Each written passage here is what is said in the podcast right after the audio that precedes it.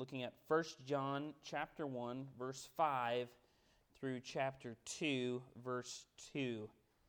As you're finding your place there, there are different kinds of checklists. Right?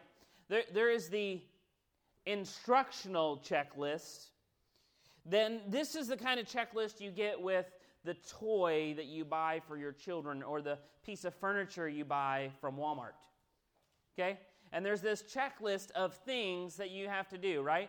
And this checklist basically is saying if you do all of these things, then you will have a piece of furniture that looks just like the one on the box. It doesn't always look just like the one on the box, right? But but you're going to have this this checklist is promising you, it's giving you the expectation that if I do everything on this checklist, then I will have what it promises.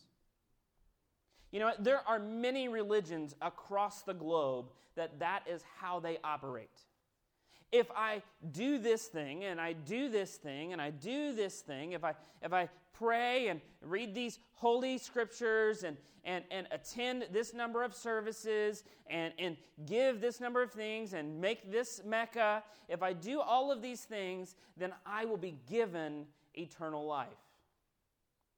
But that's not how Christ, nor God, nor any of the authors of the New or Old Testament understand Christianity.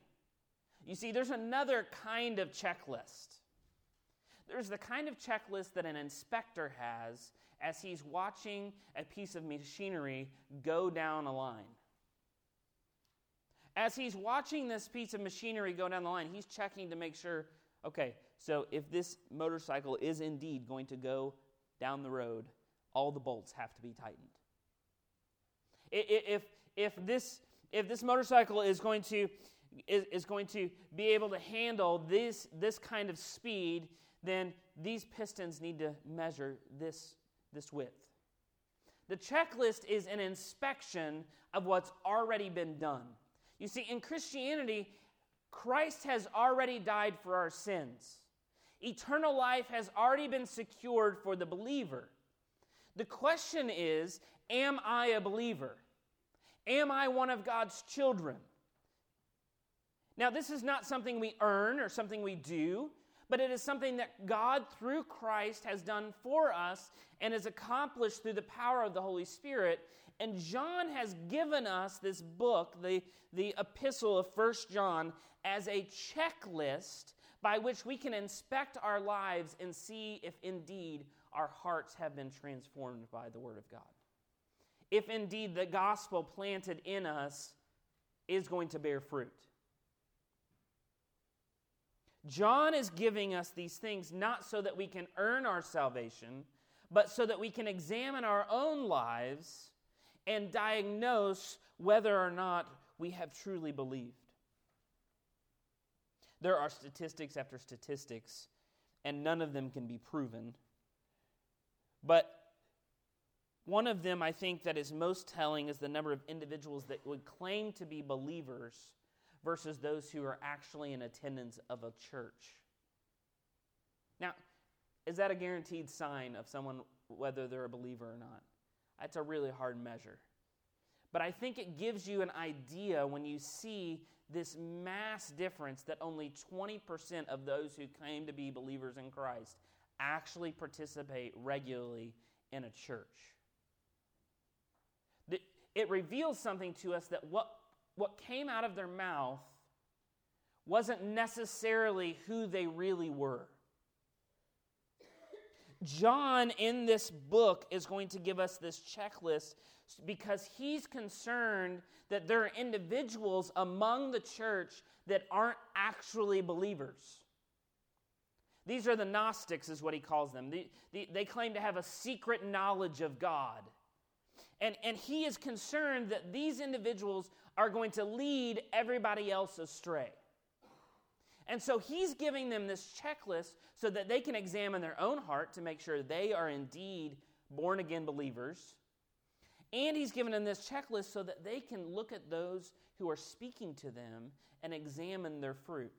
And we're going to see that, that side of it more as we work through the book. But today, I believe he's, he's trying to assure these believers of genuine faith by asking them to examine what they believe. You see, a heart transformed by God will believe the truth of God, including the good, the bad, and the glorious. I'm going to say that one more time.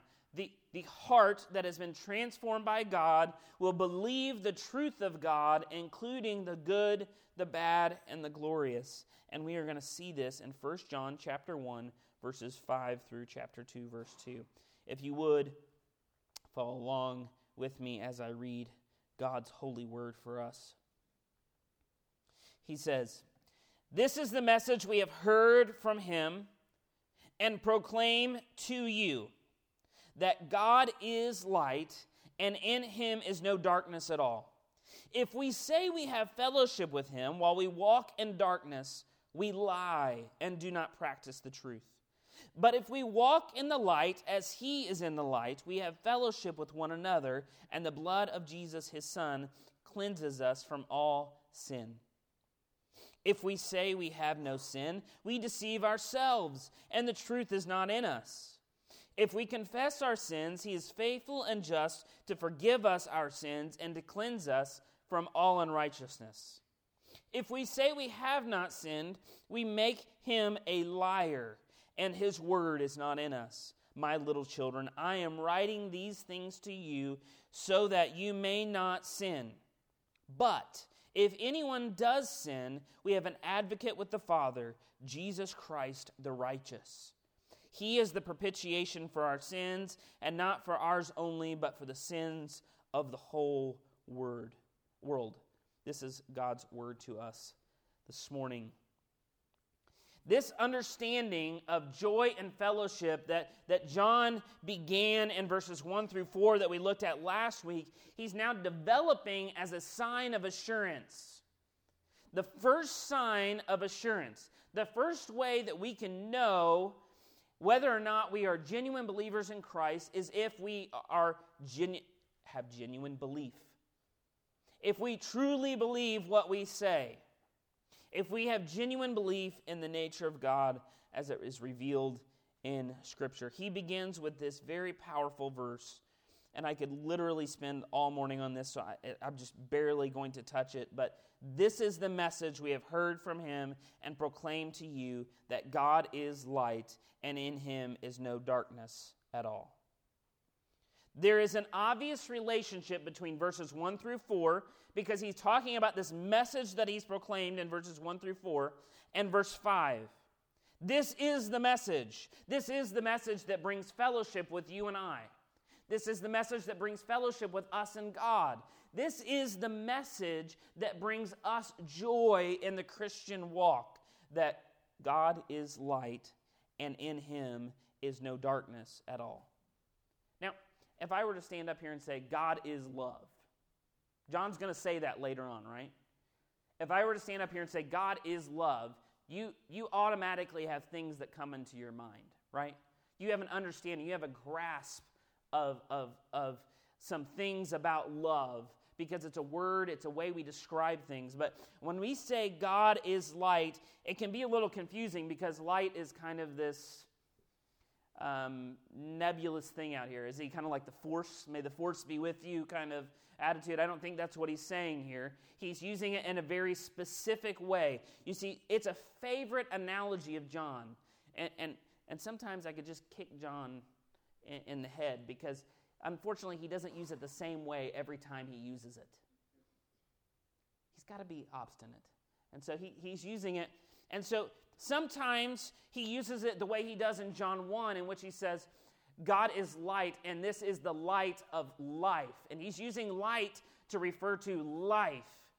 This, this life giving thing, this life giving energy, this eternal life what it is like to live in eternity with God is to live in, in light.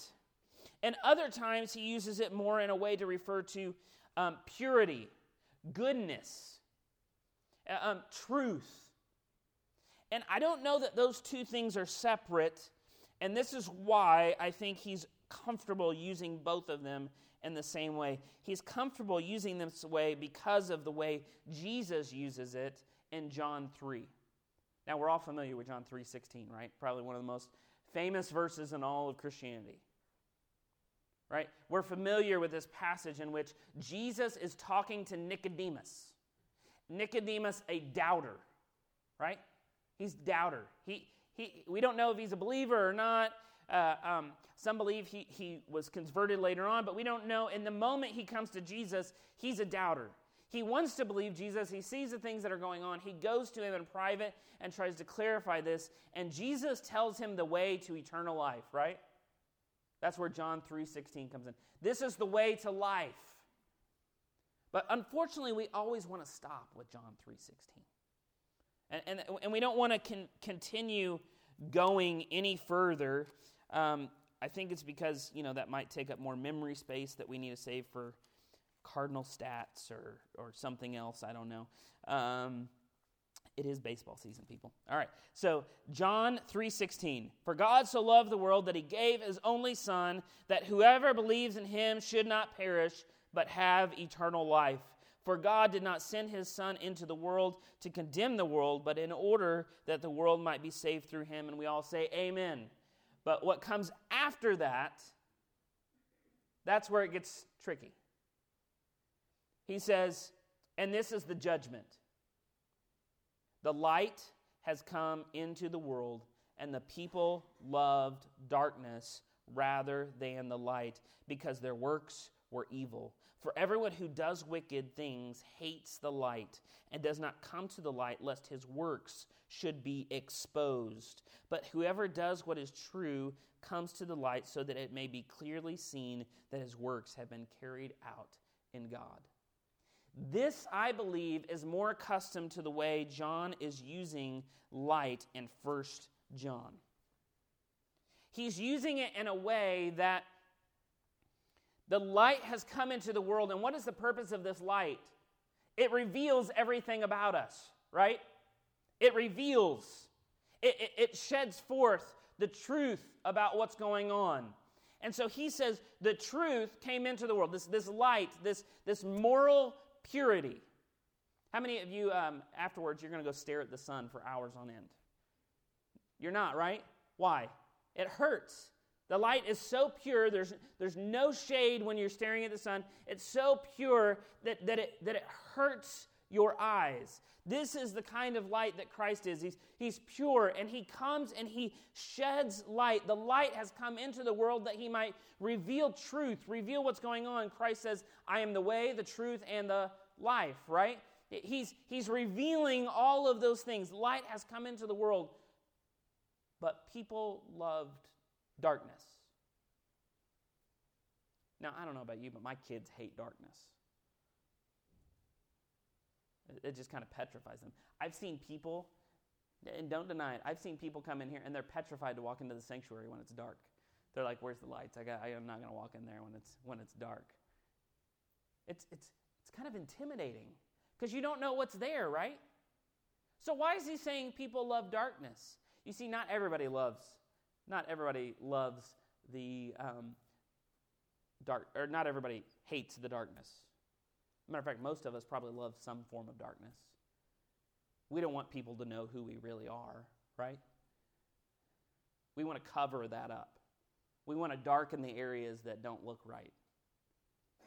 See, this is, this is how John's using this.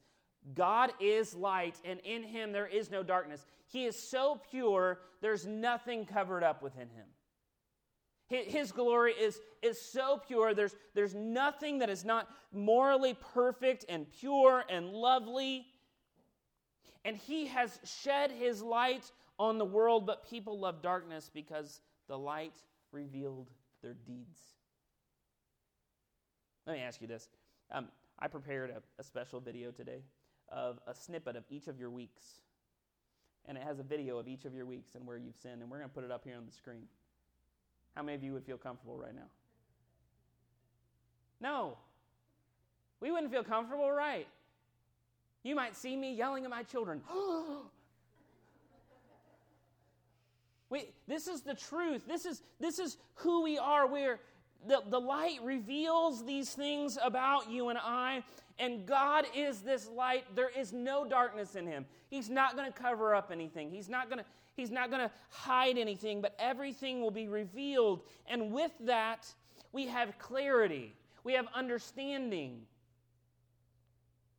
You see, John, once again, remember I told you he's counteracting these, these bad people that have worked their way into the church called Gnostics, and which they believe they had secret or hidden knowledge from God. And they were hearing from God, and he was telling them to do things. And you know what? None of it was from Scripture. And they were using this to justify all kinds of sins. John is saying, that's not my God. My God has revealed his mystery. His Son, Christ, is the light of the world. This is the truth about God. And if we claim to be believers in God, we must believe God in all of his truth, not pick and choose what we want. But, but notice the light and accept it. And you know what? For believers, this is a beautiful sight. It's like looking at the sun filled hills of the Ozark Mountains and just saying, God is amazing. When we look at light and see God as this perfect beauty, for doubters, it's almost uncomfortable because it's so incorruptible and pure, it seems too good to be true. And for unbelievers, they want nothing to do with it because it is unbelievable that we would have a God that would reveal everything about them. An understanding of God's character can be never left by itself. That's why he places it with verses 6 through 10, in which he reveals the truth about you. Truth about you. The bulk of today's passage is set forth from this section. It could be a temptation to use this as a tool to examine the people to our left or our right, people in the pew behind us or the pew in front of us.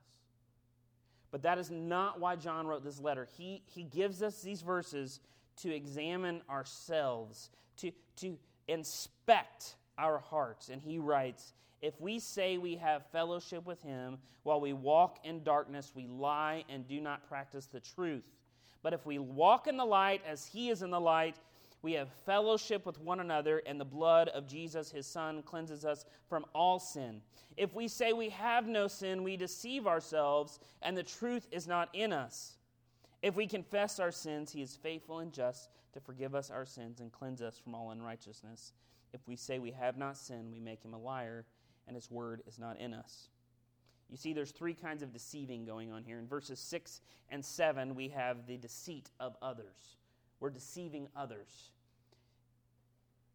If we say we have fellowship with Him, we say we have fellowship with God, but we walk in darkness. Do you see what he's saying? He, he's, he's describing these two parallels in which one, in one direction we're speaking truth. We're saying all these things that are coming out of our mouth. We believe God. He's holy. He's wonderful. He's great. And then over here, I'm doing something different. It, it's like this. It, it's like the. It's like the. Um, it, it's like the man that struggles with pornography. Over here, he says, God sees all things, knows all things, and understands everything. He knows my thoughts before I think them. And then over here, I'm going to walk and act as though God is not with me. I'm in darkness. No one knows. It's like the addict that says, over here, God is powerful enough to overcome my addiction. He's powerful enough to make a difference in my life. He's, he can transform me.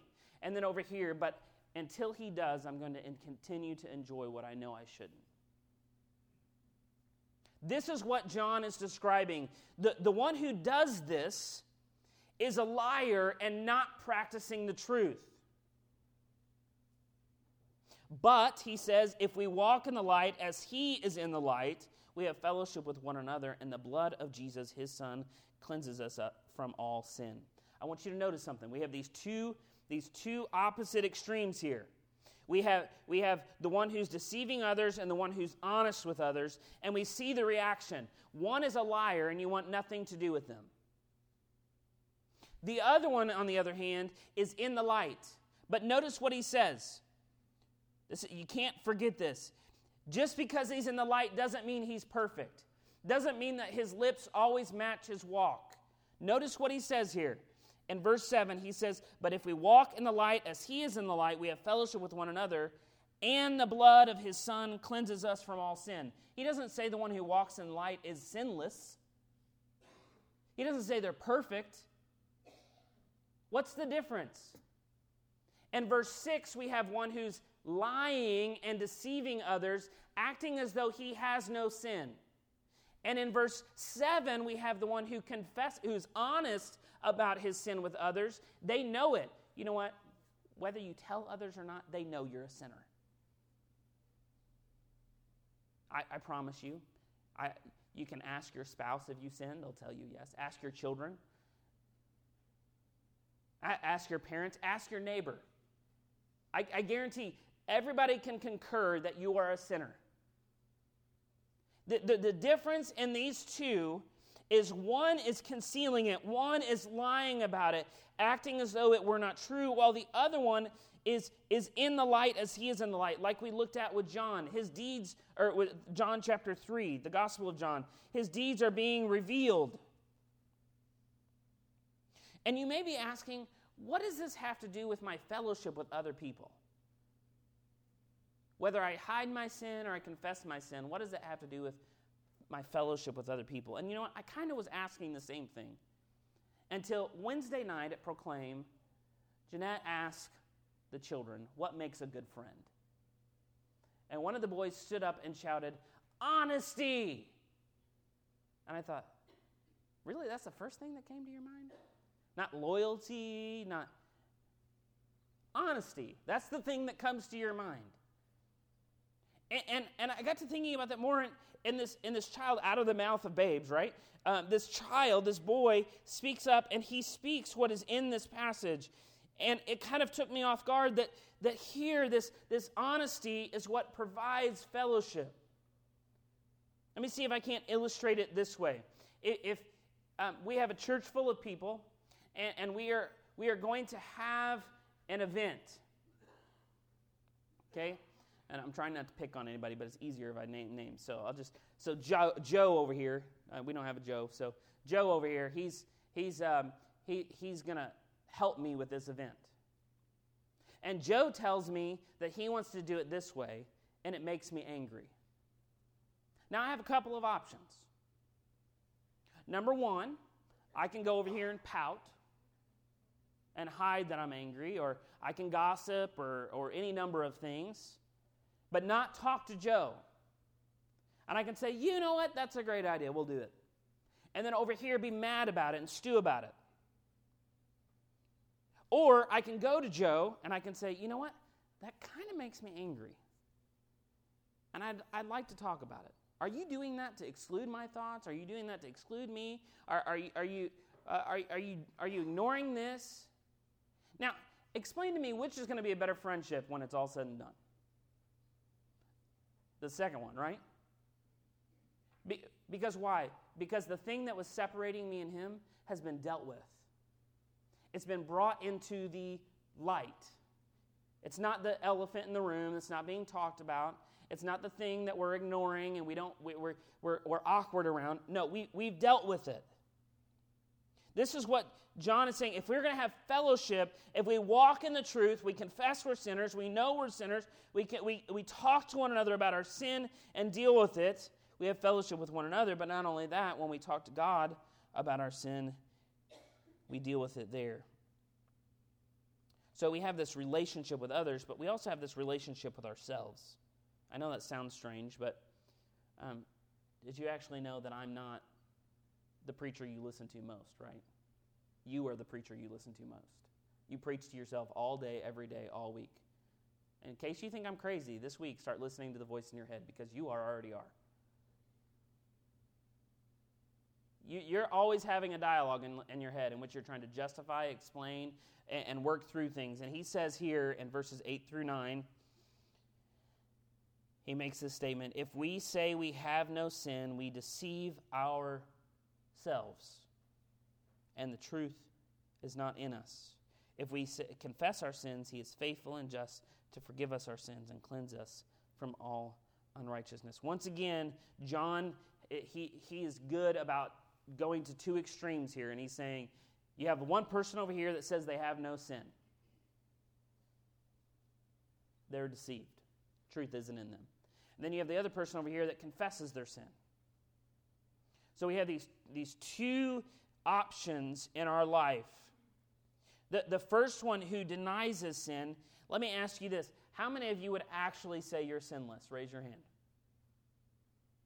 I don't see any hands. So he must not be talking to us, right? I don't think it's quite that simple. No one here, here would probably say they are sinless, but how many of us try to justify our sins as if they're not really a sin?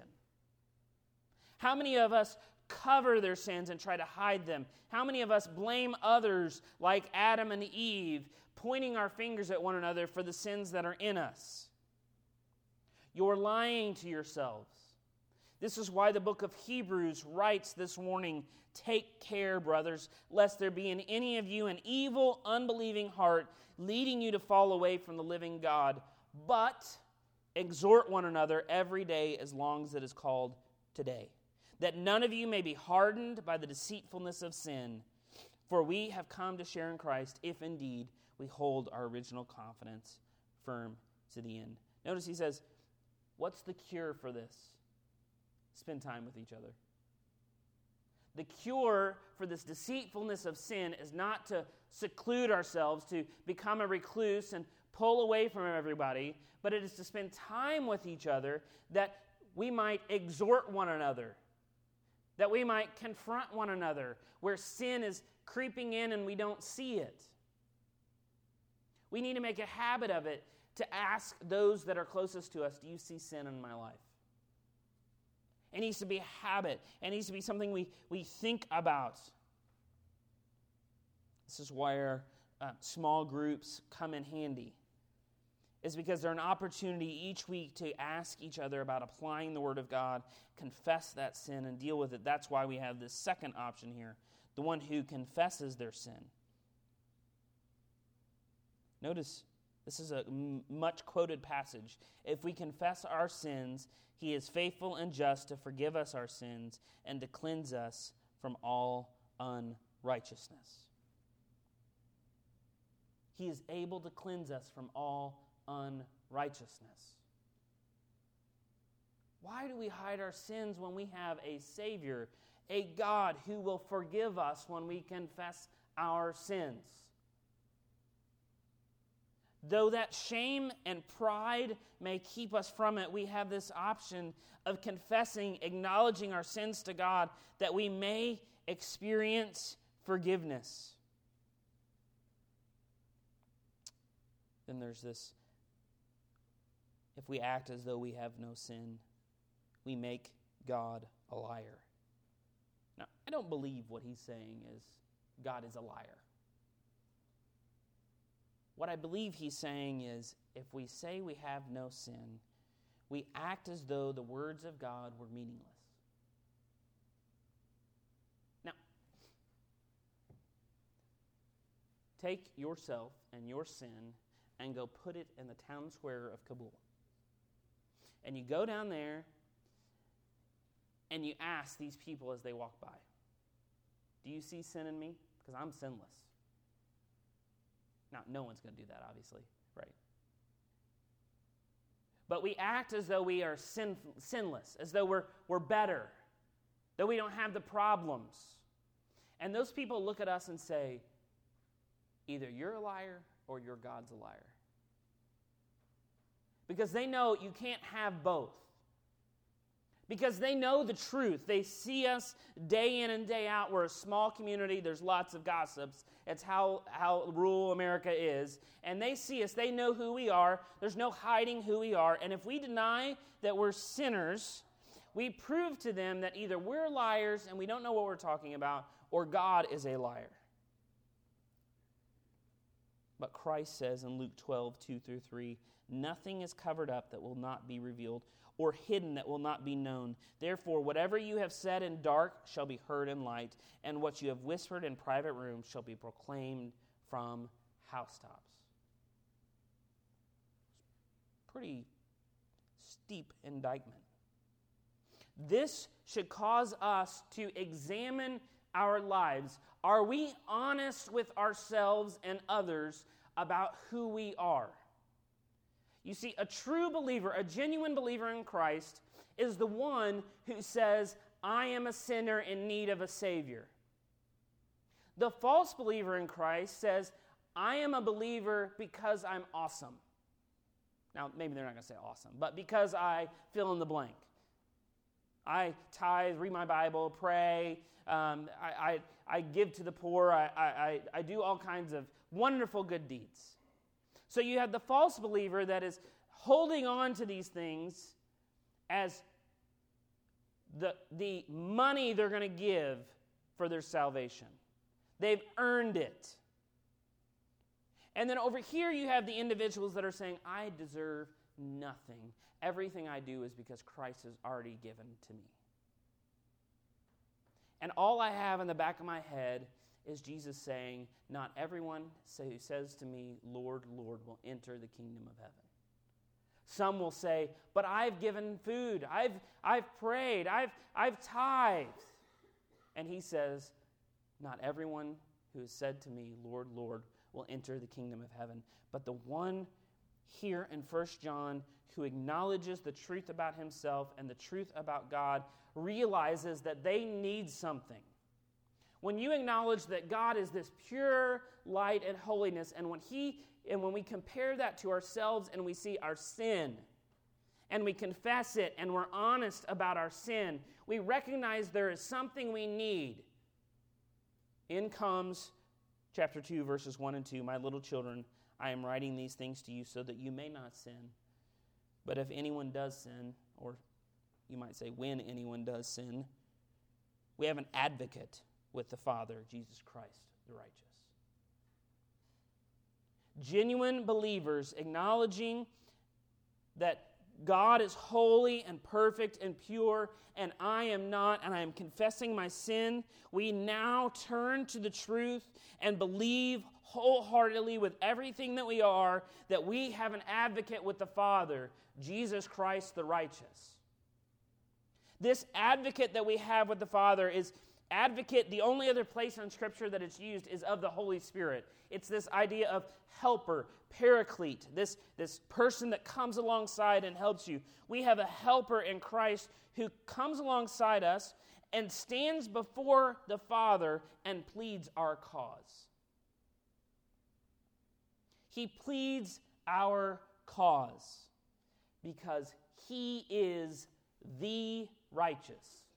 He is the embodiment of all things righteous.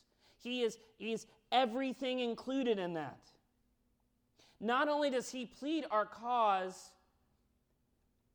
but he is a propitiation. And I know that's a big 25 cent word and, and it intimidates a lot of people, but it should be a word that we love and cherish.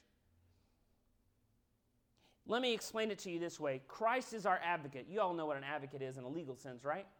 He's standing before the judge, God the Father, and he's pleading our case. And he says, You know what, Father? They're guilty.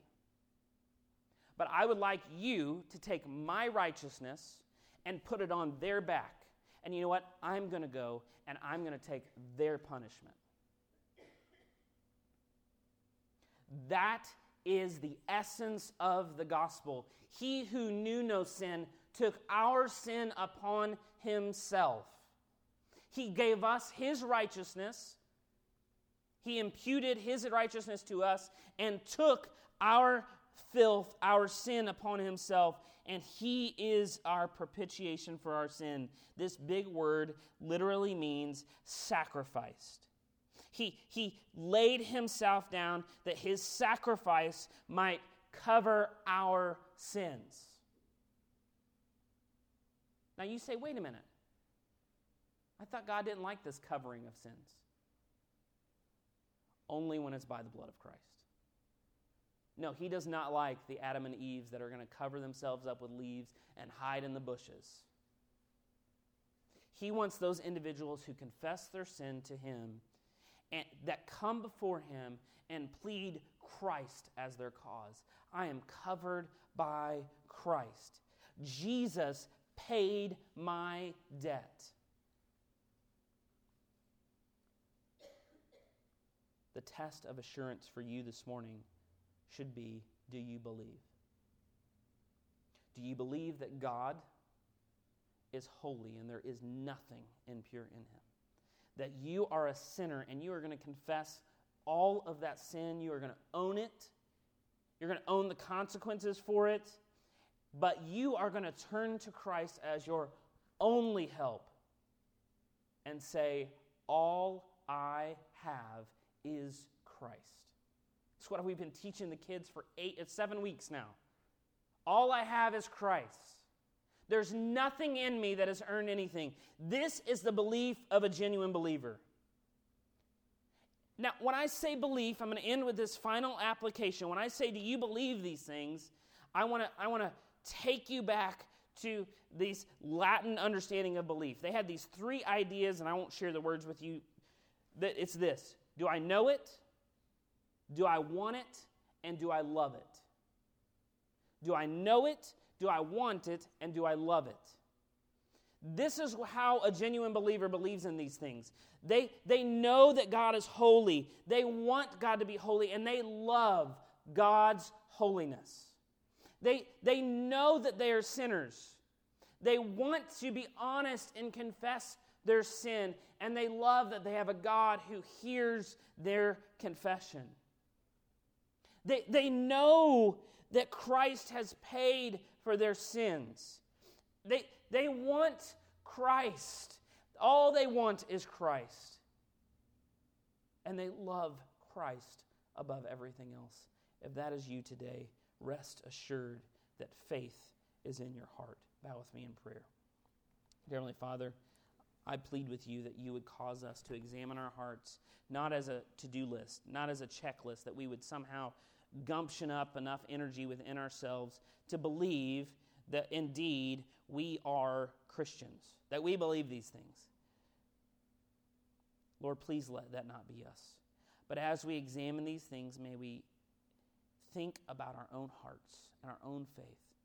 If there be one of us today that is doubting, I ask that you encourage them, that you strengthen them, that you bind up the brokenhearted. Help them to find peace and hope in these words. If there be someone here today that does not believe, Lord, I ask that you would pierce their heart with this truth, that they might be softened and hear these things and turn to you in faith. In Jesus' holy name I pray. Amen.